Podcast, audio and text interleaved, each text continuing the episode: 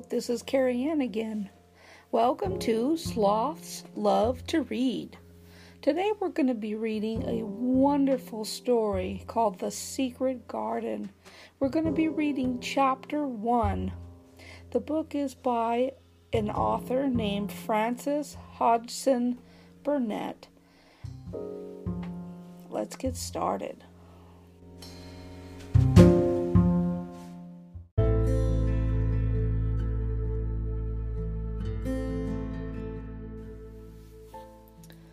This is The Secret Garden by Frances Hodgson Burnett, Chapter 1. There is no one left. When Mary Lennox was sent to Misselthwaite Manor to live with her uncle, everybody said she was the most disagreeable looking child ever seen. It was true, too. She had a little thin face and a little thin body thin, light hair and a sour expression.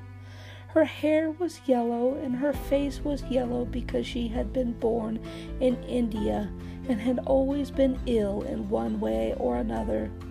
Her father had held a position under the English government and had always been busy and ill himself. And her mother had been a great beauty who cared only to go to parties and amuse herself with happy people.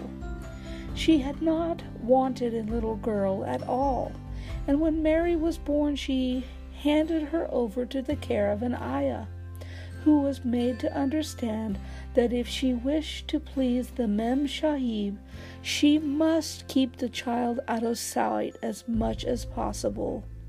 So when she was sickly, fretful, ugly little baby, she was kept out of the way. And when she became a sickly, fretful, toddling thing, she was kept out of the way also. She never remembered seeing familiarly anything but the dark faces of her ayah and the other native servants, and as they always obeyed her and gave her her own way in everything, because the Mem Sahib would be angry if she was disturbed by her crying. By the time she was six years old, she was as tyrannical and selfish a little pig as ever lived. The English governess who came to teach her and read and write disliked her so much that she gave up her place in three months.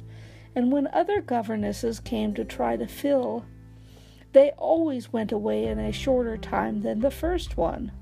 So if Mary had not chosen to really want to know how to read books, she would never have learned her letters at all.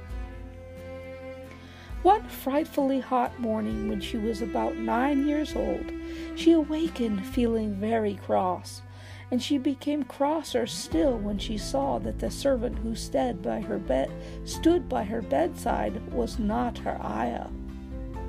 Why did you come? she said to the strange woman. I will not let you stay. Send my ayah to me. And the woman looked frightened, but she only stammered that ayah could not come. And when Mary threw herself into a passion and beat and kicked her, she looked only more frightened and repeated that it was not possible for her ayah to come to Missy Sahib. There was something mysterious in the air that morning. Nothing was done in its regular order, and several of the native servants seemed missing, while those whom Mary saw slunk or hurried about with ashy and scared faces. But no one would tell her anything, and her ayah did not come. She was actually left alone as the morning went on, and at last she wandered out into the garden and began to play by herself under a tree near the veranda. She pretended that she was making a flower bed, and she stuck a big scarlet hibiscus blossoms into little heaps of earth, and all the time growing more and more angry and muttering to herself the things she would say and the names she would call Saidie when she returned. Pig, pig, daughter of pigs, she said because to call a native a pig is the worst insult of all. She was grinding her teeth and saying this over and over again when she heard her mother come out to the veranda with someone. She was with a fair young man, and they stood talking together in low, strange voices. Mary knew the fair young man who looked like a boy. She had heard that he was very young officer who had just come from England. The child stared at him, but she stared most at her mother. She always did this when she had a chance to see her because the Mem Sahib, Mary, used to call her that oftener than anything else, was such a tall, slim, pretty person and wore such lovely clothes. Her hair was like curly, curly silk, and she had a delicate little nose which seemed to be disdaining things, and she had large, laughing eyes. All her clothes were thin and floating, and Mary said they were full of lace. They looked fuller of lace than ever this morning, but her eyes were not laughing at all. They were large and scared and lifted imploringly to the fair boy officer's face. Is it so very bad? Oh, is it? Mary heard her say. Awfully, the young man answered in a trembling voice. Awfully, Mrs. Lennox. You ought to have gone to the hills two weeks ago. And the Mem Sahib wrung her hands. Oh, I know I ought, she cried. I only stayed to go to that silly dinner party. What a fool I was! And at that very moment, such a loud sound of wailing broke out from the servants' quarter that she clutched the young man's arm, and Mary stood shivering from head to foot. The wailing grew wilder and wilder. What is it? What is it? Mrs. Lennox gasped. Someone has died, answered the boy officer. You did not say it had broken out among your servants. I did not know, the Mem Sahib cried. Come with us, come with us. And she turned and ran into the house. After that, appalling things happened, and the mysteriousness of the morning was explained to Mary. The cholera had broken out in its most fatal form, and people were dying like flies. The ayah had been taken ill in the night, and it was because she had died that the servants had wailed in the huts. Before the next day, three other servants were dead, and the others had run away in terror. There was panic on every side and dying people in all the bungalows.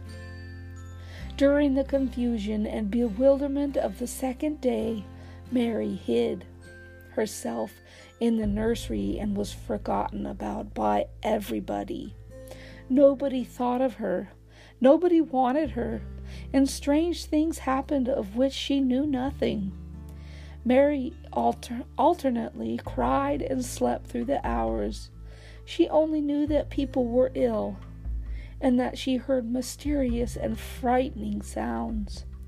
Once she crept into the dining room and found it empty, though a partly finished meal was at the table, and chairs and plates looked as if they had been hastily pushed back when the diners rose suddenly for some reason. The child ate some fruit and biscuits, and being thirsty, she drank a glass of wine which stood nearly full filled. It was sweet, and she did not know how strong it was, and very soon it made her intensely drowsy, and she went back to her nursery and shut herself in, frightened by cries she heard in the huts and by the hurrying sound of feet. The wine made her so sleepy that she could scarcely keep her eyes open, and she lay down on her bed and knew nothing more for a long time. Many things happened during the hours in which she slept so heavily, but she was not disturbed by the wails and the sound of things being carried in and out of the bungalow. When she awakened, she laid and stared at the wall. The house was perfectly still. She had never known it to be so still before. She heard neither voices nor footsteps and wondered if everybody had got well of the cholera and all the trouble was over. She wondered also who would take care of her now, since her ayah was dead. There would be a new ayah, and perhaps she would know some new stories. Mary had been rather tired of the old ones. She did not cry because her nurse had died. She was not an affectionate child and had never cared much for anyone. The noise and hurrying about and wailing over the cholera had frightened her, and she had been angry because no one seemed to remember that she was alive. Everyone was too panic stricken to think of a little girl no one was fond of. When people had the cholera, it seemed that they remembered nothing but themselves. But if everyone had got well again, surely someone would remember and come to look after her. But no one came, and she lay waiting. The house seemed to grow more and more silent. She heard something rustling on the matting, and when she looked down, she saw a little snake gliding along and watching her with eyes like jewels. She was not frightened, because he was a harmless little thing who would not hurt her, and he seemed in a hurry to get out of the room. He slipped under the door as she watched him. How queer and quiet it is, she said. It sounds as if there were no one in the bungalow but me and the snake and almost the next minute she heard footsteps in the compound and then on the veranda. And there were men's footsteps, and men entered the bungalow and talked in low voices.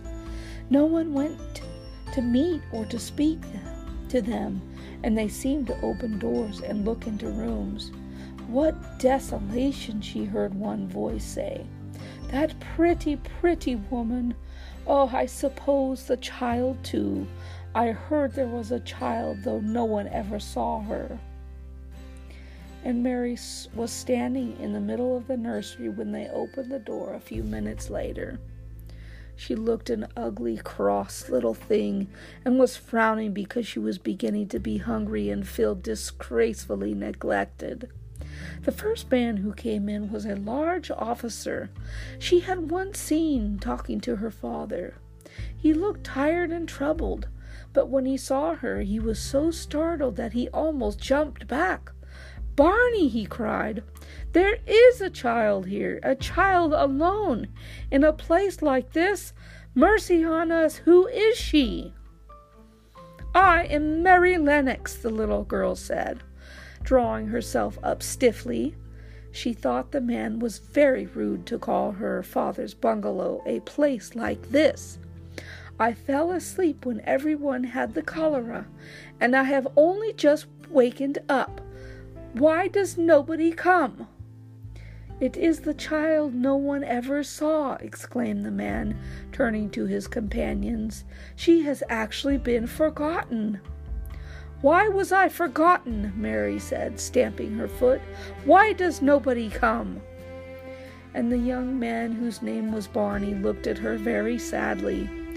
Mary even thought she saw him wink his eye as if to wink tears away. Poor little kid, he said, there is nobody left to come. And it was in the strange and sudden way that Mary found out that she had neither father nor mother left. They had died and been carried away in the night, and that the few native servants who had not died also had left the house as quickly as they could get out, and none of them even remembering that there was a Missy Sahib. That was why the place was so quiet. It was true that there was no one in the bungalow but herself and the little rustling snake. That is the end of chapter one of The Secret Garden.